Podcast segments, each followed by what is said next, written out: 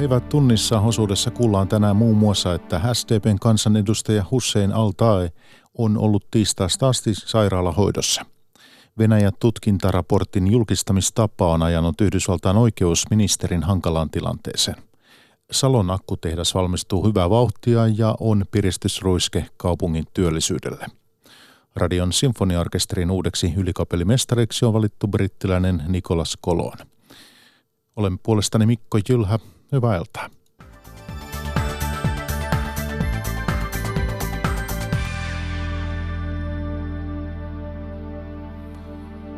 SDPn kansanedustaja Hussein Altae jää sairauslomalle. Vuosien takaisista Facebook-kirjoituksistaan kohun keskelle päätynyt Altae joutui tiistaina sairaalahoitoon. Asiasta kertoi tänään hänen puolueensa. Altaen kirjoituksista on tehty myös tutkintapyyntö poliisille. Olen halunnut pyytää anteeksi äh, ihmisiltä, joita olen satuttanut. Näin SDPn tuore kansanedustaja Hussein Al-Tae pahoitteli maanantaina eduskunnassa vuosien takaisia Facebook-kirjoituksiaan. Niissä hän oli solvannut muun muassa sunnimuslimeja, homoja, somaleja ja juutalaisia. SDPstä kerrottiin tänään, että heti seuraavana päivänä eli tiistaina Altae joutui sairaalahoitoon. Puolueen eduskuntaryhmän puheenjohtaja Antti Lindman. Altae jää sairaslomalle tästä päivästä alkaen sairasloman kestosta ja sitten tiedotetaan myöhemmin, kun tiedetään siitä tarkemmin. Sen voin kuitenkin sanoa, että nämä viime viikot ovat olleet erittäin kovia Hussein Altaille ja ja siihen tämä sairaalahoitoon joutuminen liittyy. Sairauslomansa aikana Altae ei osallistu eduskunnan tai SDPn eduskuntaryhmän työhön. Kirjoituksia on pyydetty anteeksi, mutta anteeksi ei ole vielä annettu.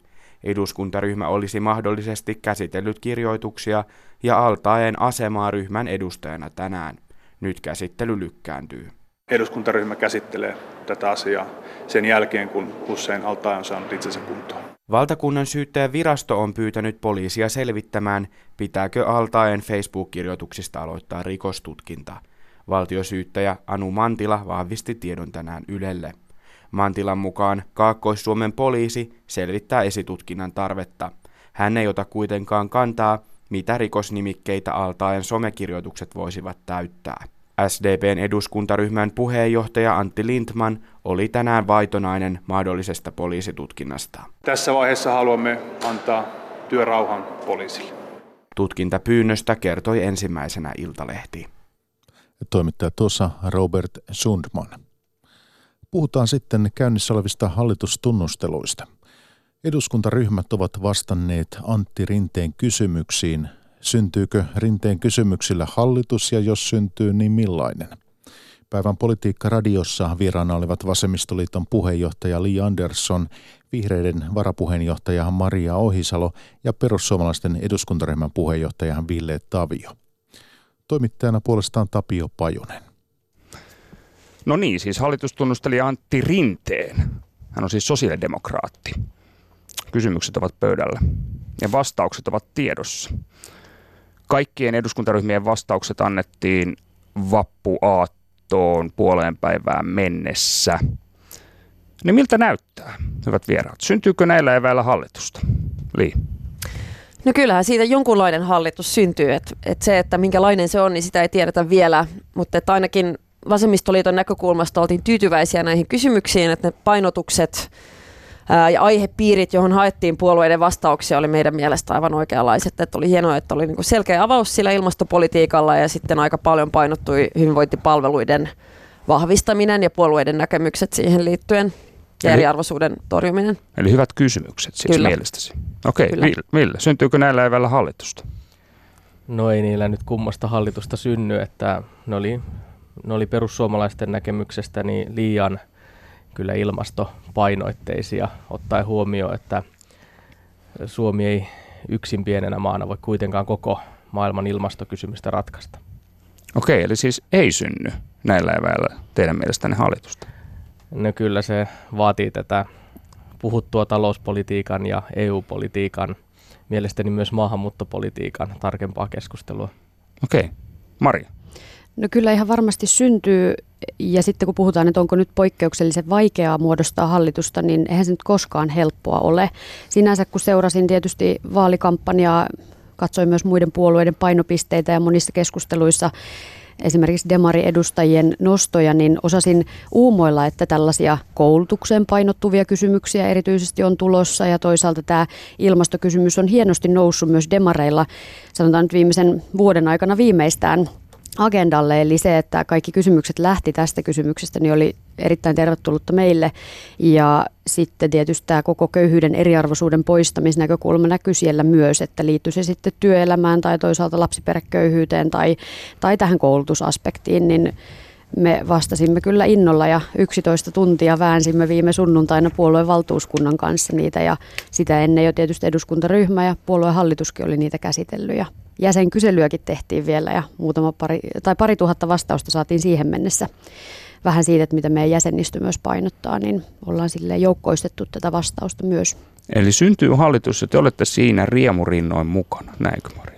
No, sitten katsotaan neuvotteluissa ja neuvottelutulosta katsotaan. Meillä päättää puolueen valtuuskunta ja eduskuntaryhmä yhdessä siitä, että voidaanko sinne hallitukseen lopulta lähteä.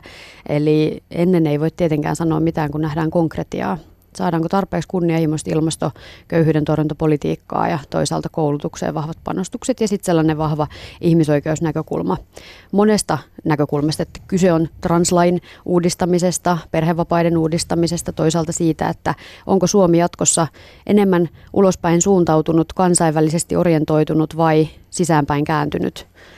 Tämä on jännä juttu nyt, koska mitenkäs se nyt onkaan, että tässä studiossa on nyt niin hämmästyttävän stereotyyppinen asetelma, että Antti Rinne on hallitustunnustelijana ja esittää kysymyksiä, nyt sitten vihreät ja vasemmistoliitto on riemurinnoin menossa hallitukseen sisään ja perussuomalaiset jarruttaa kovasti mun mielestä on hyvin stereotyyppinen no tilanne. No siis eihän tämä siinä mielessä ole yllättävää, että jos nyt katsoo suomalaista poliittista karttaa ja miten eri puolueet linjasivat ää, vaalikampanjoiden aikana, niin kyllähän vihreiden, vasemmistoliiton ja demareiden siis pääpainopisteet olivat aika lähellä toisiaan. Että kaikki kolme puoluetta painotti tätä koulutuksen ja sivistyksen kunnianpalautuksen tärkeyttä. Ää, erityisesti demarit ja vasemmistoliitto on pitänyt esillä vanhustenhuollon kriisin ää, ratkaisemista ja sitten myöskin yhteinen näkemys siitä, että Suomella ei enää ole sellaista vaihtoehtoa, mikä me voitaisiin valita, joka ikään kuin olisi se, että emme välitä ilmastosta tai ilmastopolitiikasta, vaan että, että sen kriisin ratkaiseminen edellyttää toimia niin kansallisesti kuin Euroopan unionin tasolla. Mutta se, mikä tietenkin sitten aiheuttaa ongelmia on se, että vaalitulos oli sellainen, että Antti Rinteen on otettava vähintään yksi näistä kolmesta suuresta oikeistopuolueesta mukaan tähän hallituskoalitioon, joka sitten vaikuttaa – tietenkin niin kuin tehtävää hallitusohjelmaan sisällöllisesti hyvin merkittävässä määrin ja voi sitten myöskin va- tavallaan vaikuttaa suoraan siihen, että minkälainen tästä hallituskoalitiosta tulee. Mm, ja sä oot nyt jo huolissaan siitä, että, että miten tälle köyhyys asialle käy sitten hallituksessa, kun joudutaan ottaa muitakin puolueita kuin vasemmistoliitto sinne hallitukseen mukaan? No kyllä mä oon huolissani siitä, jos nyt katsoo sitä talouspolitiikkaa, mitä viime vaalikaudella tehtiin, sitä hallitusohjelmaa, joka Siiro kirjoitettiin, mitä perussuomalaiset oli mukana hyväksymässä, niin sehän oli Suomen pienituloisten nimenomaan köyhyyden vähentämisen kannalta erittäin haitallinen. Et siinä päätettiin tasapainottaa taloutta kokonaan leikkaamalla julkisista menoista, ja ne leikkaukset vielä kohdistettiin suoraan sosiaaliturvaan ja koulutukseen nyt yksi näistä ryhmistä, joka oli tuollaista hallitusohjelmaa laatimassa, niin pitäisi tulla tähän seuraavaan koalitioon mukaan. Onhan siinä ilmiselvä jännite ihan siis sisällöllisesti ajateltuna. Mm. No Ville siis tota, Oletteko te nyt sitten menossa tähän hallitukseen vai ettekö te ole menossa tähän hallitukseen? Mikä, mikä tämä meininki nyt oikein on? Niin, tässä, tässä vaan kun kuuntelee tätä ja katsoo noita vastauksia, niin on pidemmän aikaa miettinyt, että vihreät ja vasemmistoliitto voisivat vaikka puolueenakin ihan vain yhdistyä, koska niiden linjat ovat niin samankaltaisia, ne ovat molemmat globalistisia ja EU-myönteisiä federalistipuolueita. Mut siis oletteko te nyt menossa tähän hallitukseen, se oli se kysymys, että oletteko te menossa tähän hallitukseen vai ettekö No me olemme sanoneet, että emme se mene siihen hinnalla millä hyvänsä ja mielestäni tämä antaisi ennen kaikkea SDPlle nyt paikan harkita sitä, että onko heidän mielestään Suomen nykyinen maahanmuuttopolitiikka ollut kestävää. Tässähän ei kysytty me... maahanmuuttopolitiikasta näissä kysymyksissä. Niin se on sinänsä surkeaa, mutta sehän oli yksi perussuomalaisten sitten kynnyskysymyksistä. No Eli... No mitä se tarkoittaa, jos ei kysytä maahanmuutosta, niin mitä se sitten tarkoittaa? Miten te tulkitsette sitä, kun siitä ei kysytä? No se tarkoittaa varmaan osittain sitä, että se ei ole SDPlle, tai senhän pitäisi tarkoittaa varmaan sitä, että se ei ole SDPlle niin suuri kynnyskysymys, ettei sitä voitaisiin neuvotella uudelleen, mutta meillä ei ole siihen saatu sinänsä niin kuin mitään vahvistusta, eli se on nyt sitten heidän harkinnassaan. Kun tässä kuitenkin nähdään, että se mitä tulee ilmastopolitiikkaan, niin, niin mä itse tahtoisin kuitenkin uskoa, että siitä voidaan perussuomalaisten keskuudessa käydä neuvottelua, kunhan vain pidetään yllä sitä, että teollisuuden kulut eivät nouse liikaa tai että ihmisten arjen kustannukset eivät nouse kohtuuttomasti tai mieluummin niiden tulisi itse asiassa laskea. Eli se, että se tehdään vain taloudellisesti kestävästi, niin mielestäni Suomessa on useita hyviä ympäristöystävällisiä ratkaisuja. Jo nykyisin mielestä Suomen tota, linja on aika kestävä tässä globaalissa ilmastonmuutoskamppailussa. Niin lyhyesti. Mä luulen, että tämä kysymyspatterista varmaan siinä mielessä yllätti perussuomalaiset, että nyt joutuu sitten yhtäkkiä linjaamaan ja ottamaan kantaa myöskin muissa kysymyksissä kuin vain maahanmuutossa. Että totta kai se vaatii sitten vähän niiden linjojen luomistakin puolueessa, jossa mun ymmärtääkseni kuitenkin on aika ristiriitaisia näkemyksiä vaikkapa juuri suhteessa leikkauspolitiikkaan tai talouspolitiikkaan. Pakko myöskin kommentoida, että tämä edustaja Tavion löysää EU-poliittista kritiikkiä tässä, että siis vasemmistoliitto ei missään mielessä ole mikään EU-federalismia ajava puolue. Päinvastoin me ollaan koko ajan puhuttu siitä, että se EUn tehtävän politiikan painopiste pitäisi saada enemmän siirtyä, siirrettyä niin, että asetetaan ihmiset voittojen edelle. Sen sijaan perussuomalaiset on ollut mukana hyväksymässä tätä syvenevää puolustusyhteistyötä Euroopan unionin puitteissa, että, että se on kyllä aivan selvästi enemmän federalistinen linja kuin mitä me ollaan noudatettu, kun me yksin ollaan sitä Suomen eduskunnassa kritisoitu. Sellaista ollaan oltu hyväksymässä. No e- esimerkiksi viime vaalikaudella, jolloin tätä on käsitelty myöskin, ei ole teidän vastalauseita näkynyt. Suuressa valiokunnassa, puolustusvaliokunnassa, ulkoasiainvaliokunnassa. Suuren valiokunnan jäsen tuossa viimeisen vaalikauden, niin en ole varmasti ollut siellä hyväksymässä. Siis olettehan te hallituksessa sitoutunut tähän ulko- ja turvallisuuspolitiikan selontekoihin ja selvityksiin ja no, puolustuspolitiikan selvityksiin. On Tässä siihen, on tietysti ihan, ihan selkeästi Eikö tämä... vasemmistoliitto ulko- ja turvallisuuspolitiikan selontekoon sitoutunut? Me ollaan jätetty vasta lauseita muun muassa koskien EUn puolustusyhteistyötä. No Maria. Mä kuuntelin tässä Ville Tavion kommentointia tästä ilmastosta ja oikeudenmukaisuudesta ja siitä, että kuinka näitä pitää sitoa yhteen. Mä toivotan teidät erittäin lämpimästi tervetulleeksi mukaan siihen keskusteluun, jota me ollaan pidetty pitkään esillä vihreissä. Että aina kun puhutaan ilmastonmuutoksesta, niin yhtä aikaa pitää puhua siitä, että miten tämä muutos tehdään niin oikeudenmukaisesti, että kukaan ei jää sivuun ja syrjään. Eli yhtä aikaa on puhuttava perusturvan tason korottamisesta siitä, että vaikka ja kun on tärkeää, että työllisyys nousee, me kaikki pyritään siihen. Yhtä aikaa pitää pitää huoli myös siitä, että ne ihmiset, jotka ei pääse syystä tai toisesta kiinni työhön, niin he eivät joutuisi elämään siellä hyvin matalalla perusturvalla, että pääsisivät siitä eteenpäin. Eli sellaista perusturvan uudistamistyötä ja sosiaaliturvan uudistamista tarvitaan, että työn vastaanottaminen aina kannattaa. Eli tämä ajatus siitä, että ilmastonmuutostoimet jollain tavalla ää, entisestään heikentäisivät vaikeassa asemassa olevien ihmisten tilannetta, niin me ollaan pidetty sitä hyvin aktiivisesti esillä. Ja mä toivon, e, olisi mielenkiintoista itse kuulla teiltä, että millaisia avauksia teillä on tähän köyhyyden torjunta-aspektiin, että miten suhtaudutte vaikka perusturvan tason korottamiseen, joka on selkeästi myös ihmisoikeuskysymys. Mitä olet ylipäätään mieltä tästä, että kaikista pienituloisimpien ihmisten ahdinkoa helpotettaisiin? Ne ehdottomasti helpotetaan. Tämä hyväksytte ne leikkaukset, mitä tehtiin perusturvaan viime vaalikaudella, että sinänsä kyllä hienoa, jos puolueen linja on muuttunut, koska se ei kyllä ainakaan näkynyt silloin, kun te olitte itse vallassa asioista päättämässä. Niin, no nyt tietenkin täytyy aina muistaa, että se eräs ministeriviisikko, joka silloin perussuomalaisia johti vuosista 2015-2017, niin he ovat kaikki poikkeuksellisesti äänestetty ulos myös eduskunnasta, mm. kuin, kuten myös omasta puolueesta. Mutta kyse on teidän eduskuntaryhmästä, että sinähän olet itse, Ville Tavio, ollut painamassa jaa-nappia liittyen näihin sosiaaliturvaleikkauksiin. Että kyse on myöskin perussuomalaisten kansanedustajien äänestyspäätöksistä ja toiminnasta. Että kyllähän teillä on myöskin henkilökohtainen vastuu niistä päätöksistä, mitä te eduskunnassa hyväksytte. No se tulee olemaan nyt tämä uudenkin hallituksen kanssa toivottavasti tilanne, että se hallitus muodostettaisiin kuitenkin sellaiselle pohjalle, että ne puolueet voisivat tehdä myös ne vaikeat päätökset siellä, kun politiikassa ei aina ole vain helppoja päätöksiä. Hmm. No tota, tämä talouspolitiikka, se on nyt sitten niin, että Rinteen mukaan tarvitaan täsmennyksiä eduskuntaryhmiltä liittyen Eurooppa- ja talouspolitiikan osalta. Vastaukset ovat hänen mukaansa heiveröisiä, eduskuntaryhmien vastaukset. Täsmennyksiä tarvitaan. No sen sijaan nyt sitten tota, ainakin Sipilä – myöskin Haavisto, käsittääkseni Orpo, on arvostellut sitä, että, että nämä kysymykset eivät ole tarpeeksi täsmällisiä taloudesta. Ja miten te nyt sitten näette tämän asian? Siellä oli muutama kohta, joihin Rinne itsekin viittasi sitten tässä muutama päivä sitten, että olisihan siellä ollut paikka puhua taloudesta. Ja kyllä niissä kohdissa me kirjoitetaan muun muassa vihreän verouudistuksen tarpeellisuudesta ja siitä, että, että on mahdollista miettiä myös vaikka työn verotuksen madaltamista, jos ne verotulot saadaan ympäristölle haitallisesta toiminnasta. Ja meidän vaihtoehtobudjeteissa, mitä on tuossa oppositiokaudella tehty, niin on esitelty erilaisia keinoja sille, että miten näitä vaikka ympäristölle haitallisia yritystukia pitäisi alkaa vähitellen leikata ja ylipäätään fossiilisten energiatuotantomuotojen tuista pitäisi tietysti ilmastonäkökulmistakin päästä eroon. Eli, eli muun muassa tätä kulmaa tuotiin ja totta kai keskustelu työllisyydestä, joka siellä papereissa käytiin tai näissä vastauksissa – se on ihan olennainen osa siitä, sitä, että miten meidän talous kehittyy. Eli niin kuin välillä on erikoista myös se, että ajatellaan, että talous on joku täysin muusta maailmasta irrallinen osio, vaikka esimerkiksi se, että miten ihmiset pääsevät työllistymään, miten sosiaaliturva toimii ja joustaa, niin niillä on vahva vaikutuksensa mm. siihen, että miten ihmiset työskentelee ja miten talous kasvaa tai mm. kehittyy. Noin vihreiden varapuheenjohtaja Maria Ohisalo. Hänen lisäkseen tuossa keskustelemassa vasemmistoliiton puheenjohtaja Li Andersson ja perussuomalaisten eduskuntaryhmän puheenjohtaja Ville Tavio. Toimittajana Tapio Pajunen ja koko Politiikkaradion keskustelu löytyy sitten Yle Areenasta. Jatketaan aiheessa eteenpäin tässä päivätunnissa osuudessa. Syyttäjä vaatii Karjalan lennoston entiselle komentajalle sakkorangaistusta Lapin Lemmenjoen tapahtumista.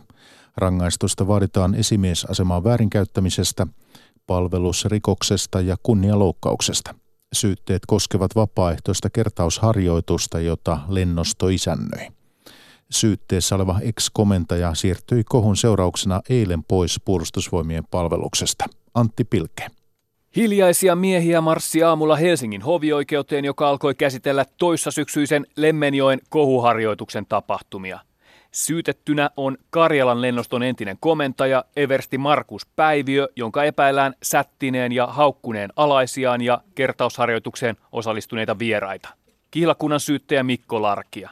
Eli syytetään koskee sitä, että hän on ollut esiintynyt ensinnäkin päihtyneenä, mutta myöskin sitten siihen, että hän on niin kuin nöyryttänyt alaisia nimittämällä heitä ja antamalla käskyjä, jotka nyt ei ole ollut ihan siihen harjoitukseen sopivia. Syyttäjän mukaan osallistujia oli nimitelty sukupuoliseen suuntautumiseen ja seksuaalisuuteen liittyvillä halventavilla ilmauksilla. Harjoitukseen osallistunut Nurmeksen kaupunginjohtaja Asko Saatsi kertoi oikeudessa, että Päiviö nimitteli yhtä osallistujaa esimerkiksi tyhmäksi nahkapääksi ja toista munattomaksi mieheksi. Päiviön kerrottiin myös poistuttaneen joukkoa kylmään nopeasti virtaavaan Lemmenjokeen. Asianajansa Pentti Laihon mukaan Päiviö kiistää rikokset pääosin, mutta myöntää käyttäneensä harjoituksen aikana sellaista kieltä ja nimittelyä, joita ei saisi käyttää. Yksi perustelu oli, että kyse oli mustasta huumorista. Sen hän myöntää, että virheitä on tullut tehtyä ja kyllähän niihin sitten kantaa niistä täyden vastuun. Syyttäjä Larkia vaatii entiselle komentajalle sakkorangaistusta. Tietysti tässä nyt korostuu myöskin se, että hän on ollut Karjalan lennuston komentaja. Nyt on kysymys kuitenkin aika korkea-arvoisesta upseerista. Syytteessä palvelusrikoksesta on myös Päiviön esimiehenä toiminut ilmavoimien entinen komentaja Sampo Eskelinen, jonka epäillään viivytelleen esitutkinnan aloittamista alaisensa epäilyistä rikoksista. Harjoituksessa ollut kaupunginjohtaja kertoi oikeudessa, että Eskelisellä oli tarkka käsitys tapahtumista heti harjoituksen jälkeen. Tutkinta aloitettiin kuitenkin vasta parin kuukauden kuluttua. Keskusrikospoliisi selvittää tapauksen vuoksi myös puolustusvoiman komentajan Jarmo Lindbergin menettelyä. Yhdysvalloissa oikeusministeri William Barr on puolustanut toimintaansa Mullerin Venäjä-tutkintaraportin julkistamisessa. Erikoissyyttäjä Robert Muller oli julkisuuteen vuotaneiden tietojen mukaan tyytymätön Barrin tekemään raportin tiivistelmään – Barr oli eilen senaatin oikeuskomitean kuultavana. Tänään kuulemisten piti jatkua edustajahuoneessa, mutta Barr ilmoitti eilen, ettei tule paikalle. Washingtonista raportoi kirjeenvaihtaja Paula Vilen. Yhdysvaltain oikeusministeri William Barr oli eilen yli viisi tuntia senaatin oikeuskomitean kuultavana Mallarin Venäjä-tutkintaan liittyen. Barr päätti, että Mallorin raportista julkistetaan ensin vain hänen itsensä tekemä nelisivuinen tiivistelmä. Siinä todettiin, ettei Trump tai kampanjansa vehkeillyt Venäjän kanssa eikä yrittänyt estää oikeuden toteutumista – Kuulemisen aattona julkisuuteen tuli erikoissyyttäjä Mallorin Barrille lähettämä kirje, jossa hän arvostelee tiivistelmän antavan osittain riittämättömän kuvan Venäjätutkinnan kontekstista ja johtopäätöksistä sekä aiheuttaneen julkisuudessa hämmennystä. Mueller toivoi, että Barr olisi julkistanut heti tutkijoiden tekemät tiivistelmät. Barr puolusti toimintaansa sanoen, että kun erikoissyyttäjä Mueller luovutti raportin oikeusministerille, siitä tuli hänen lapsensa ja hän sai päättää julkistetaanko se ja jos niin miten. His work concluded when he sent his report to the Attorney General. At that point, it was my baby. Demokraattien näkemyksen mukaan Barr julkisti raportista valikoivan tiivistelmän ja sen jälkeen pitkitti koko raportin julkistamista – Senaatin oikeuskomitean kuulemisessa kovinta kieltä käytti Havajin senaattori Macy Hirono. Hän syytti Barria valehtelijaksi ja vaati oikeusministeriä eroamaan. Being Attorney General of the United States is a sacred trust. You have betrayed that trust. America deserves better. You should resign. Republikaanit pysyivät oikeusministerin rinnalla, Oikeuskomitean republikaanipuheenjohtaja Lindsey Graham kysyi Barrilta, onko yhä tyytyväinen päätökseensä, ettei presidentti tai kampanjansa yrittänyt estää oikeuden toteutumista. Mueller ei ottanut raportissaan tähän kantaa. He couldn't decide about obstruction. You did. Is that correct? That's right. You feel good about your decision? Absolutely. Oikeusministeri Barr sanoi ehdottomasti seisovansa yhä päätöksensä takana. Oikeusministerin kuulemisen olisi pitänyt tänään jatkua edustajanhuoneen oikeuskomiteassa. Barr on kuitenkin ilmoittanut, ettei tule. Nyt edustajanhuoneen demokraatit miettivät seuraavia askeleitaan. He haluaisivat kuulla tapahtumista erikoissyyttäjä Malloria itseään. Washingtonista Paula Vileen.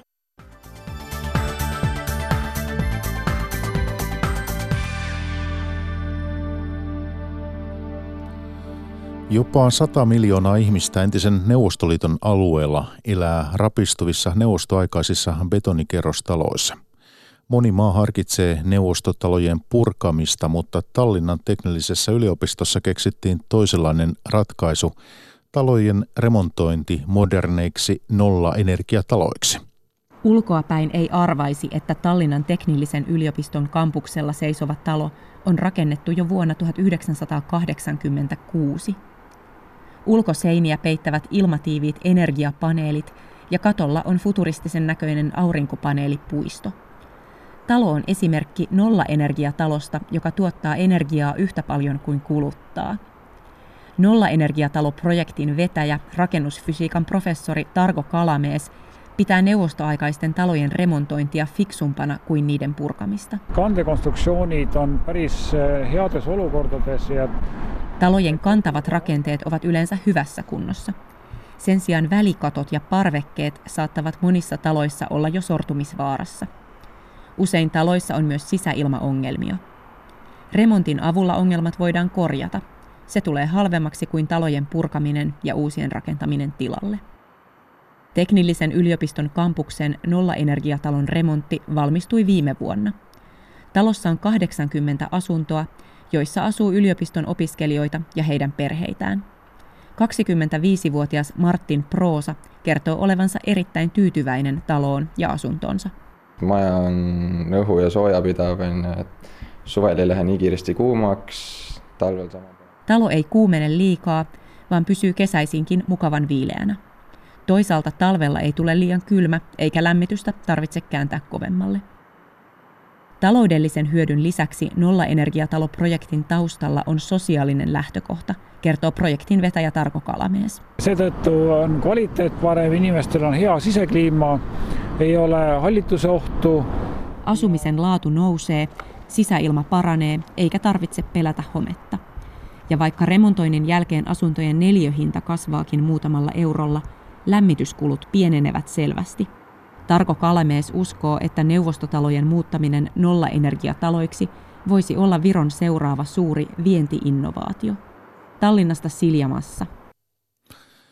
Microsoftin tehtaan lakkauttamisen jälkeen ongelmissa ollut Salo on noussut pikkuhiljaa takaisin jaloilleen ja työttömät ovat löytäneet töitä. Salo on saanut uuden ison työllistäjän, kun Valmet Automotive päätti perustaa akkutehtaan Saloon. 300 työntekijän rekrytointi alkaa ensi viikolla. Salon IoT-kampuksen tiloista yli puolet on nyt käytössä, kertoo toimitusjohtaja Jukka Vakula. No tämän jälkeen meidän käyttöaste on, ollaan reilussa puolessa, eli yli puolet tiloista on sen jälkeen käytössä ja käytännössä meidän kaikki tuotantotilat alkaa olemaan nyt jälleen tota, käytössä. Samaan aikaan koko kampukselle niin kaikki rakennuksia on nyt sytytetty valot. Kaupungintalolla on jo laskettu, kuinka paljon akkutehdas tuo Salolle lisää verotuloja. Kaupunginjohtaja Lauri Inna. Miljoonasta pari miljoonaa, miljoonaa tässä lyhyellä aikajänteellä, mutta nämä on aina asioita, mikä on moniportaisia ja syntyy sitten nämä vaikutukset hiljalleen. IoT-kampuksessa akkutehdas remontoi parhaillaan tiloja ja kokoonpanolinjastojen asennus alkaa näinä päivinä. Tiloihin oli kameralta vielä pääsy kielletty ja muutoinkin uusista sähköajoneuvojen akuista tihkuu vain vähän tietoa. Se tiedetään, että kyse on huipputeknologiasta eikä kyse ole perinteisistä lyijyakuista. Tehtaanjohtaja Esa Saarinen Salon akkutehtaasta. No litium on muun muassa yksi aine, mitä käytetään ja erinäköisiä kemioita sitten. Valmet Automotivella on kohta kaksi akkutehdasta. Uuden kaupungin tehdas keskittyy lähinnä prototyyppeihin ja Salon tehtaalla alkaa akkujen suurtuotanto. Syyskuun puolesvälissä tarkoitus käynnistää ja, ja vuoden vaihteessa ollaan jo ensimmäisen linjan osalta kolmessa vuorossa. Sitten 300 ihmistä on tarkoitus palkata tänä vuonna. Kaupungin tuore tutkimus luo toiveita sille, että Salosta löytyy osaajia akkutehtaalle. Salon kaupunginjohtaja Lauri Inna. Salosta nyt pendelöi eri toimialojen työpaikkojen perässä reilut 5000 henkeä ja heistä 22 prosenttia on näistä ICT-teknisten alojen ihmisiä ja se antaa ainakin tuntumaa tällä hetkellä, että porukkaa on kyllä hyvin vielä löydettävissä. Toimittaja oli Lassi Lähteenmäki. Suomalaista huippusuosittua tekoälykurssia viedään nyt maailmalle todenteolle. Helsingin yliopiston ilmaisella verkkokurssilla on jo 150 000 osallistujaa, joka on jopa kansainvälisesti suuri määrä. Annika Martikainen. Väestörekisterikeskuksen henkilöstöjohtaja Aino Heikkinen ilmoittautui tekoälyn perusteisiin, koska hänen työpaikassaan on isoja digitalisaatioprojekteja lähivuosina. Hän tiesi jo etukäteen hieman tekoälystä, vaikka se ei ollut kurssin vaatimuksena. Väestörekisterikeskuksen henkilöstöjohtaja Aino Heikkinen. Se oli semmoinen tiiviissä muodossa annettu aika hyvä kompakti katsaus siitä, että mihin kaikki perustuu ja mitä mahdollisesti on tulossa. Tekoälyllä on valtavat mahdollisuudet. Esimerkiksi robottibussi kulkee ilman kuskia tekoälyn avulla. Ehkä juuri siksi Helsingin yliopiston ja IT-konsulttifirma Reaktorin ilmaisesta verkkokurssista tuli yllättäen huippusuosittu. Sillä on ollut vuodessa 150 000 osallistujaa, joista puolet on ulkomailta. Alun perin visiona oli kouluttaa yksi prosentti suomalaisista tekoälyn perusteisiin, ja siihen tavoitteeseen päästiin jo syksyllä. Helsingin yliopiston digitalisaatiojohtaja Jaakko Kurhila. No sehän on ollut ihan huikea. Se on jopa kansainvälisesti hyvin harvinaista nykyään, että tavoittaa näin suuren yleisön. Nyt suomalaista tekoälykurssia halutaan myös ulkomaille. Ruotsinkielinen versio starttaa pian länsinaapurissa ja neuvotteluja on käynnissä 15 maan kanssa. Kiinnostusta on jopa Unescossa asti, sillä sen toiveena olisi viedä tekoälykoulutusta hurjaa vauhtia kehittyvään Afrikkaan. Reaktorin tekoälyjohtaja Hanna Haagström. Kauaskantaisin visio on nimenomaan siitä, että me saataisiin tästä semmoinen hyvä kansainvälinen ilmiö, positiivinen kierre. Kurssin vetovoimasta kertoo jotain se, että Aino Heikkinen innostui siitä niin paljon, että sai mukaan muutaman muunkin. Väestörekisterikeskuksen henkilöstöjohtaja Aino Heikkinen. Mulla on koko perhe sen suorittanut, siis mukaan lukien äitini ja poikani ja puolisoni, että me ollaan kaikki suoritettu se. Ja lähetyksen lopuksi kuullaan vielä, miten Radion sinfoniaorkesterin uudeksi ylikapellimestariksi on valittu 36-vuotias englantilainen Nicholas Colon. Hänen kautensa RSOssa alkaa syksyllä 2021, kun nykyisen ylikapellimestarin Hannu Linnun kausi päättyy. Mattias Mattila. Haastava konserttiohjelmista saatteli Nicholas Colonin ja Radion sinfoniorkesterin yhteen maaliskuussa 2017. The orchestra was amazing and so professional and... Orkesteri oli upea ja todella ammattitaitoinen. Muusikot kommunikoivat ja kuuntelivat toisiaan. Selviydyimme, Colon naurahtaa. Kohtaaminen osoittautui rakkaudeksi ensisilmäyksellä. Kolon valittiin nyt kaksi vuotta myöhemmin yksimielisesti orkesterin uudeksi ylikapellimestariksi, juuri tämän yhden konsertin perusteella. Uh, well, I was very surprised and um, very honored, very touched. Olin yllättynyt ja otettu. Sitten ajattelin, että tässä on järkeä. Näin sen pitikin mennä. Kolon sanoo. Ympäri maailmaa työskennelle englantilaiskapellimestarille musiikki on kuin huipputason jalkapalloa. If you watch 11 players of Barcelona play together and you see the intuition between them, kun Barcelonan pelaajat pelaavat yhteen, kysymys on vaistosta. Joukkuekaveri voi antaa katsomatta läpisyötön messillä.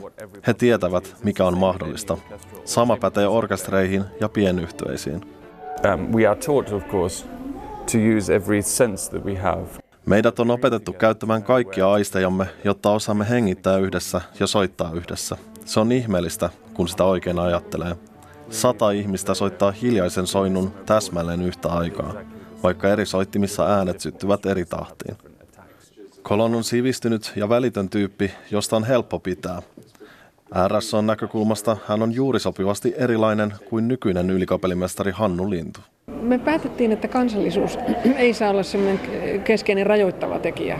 Me haluttiin ihminen, joka musiikillisesti on inspiroiva ja vie orkesteria ehkä vähän uuteenkin suuntaan. Kolon konsertoi RSOn kanssa kaikkiaan neljä kertaa ennen syksyllä 2021 alkavaa ylikapellimestarin pestiä. Seuraava kerta on vuorossa heti kahden viikon kuluttua Helsingin musiikkitalossa.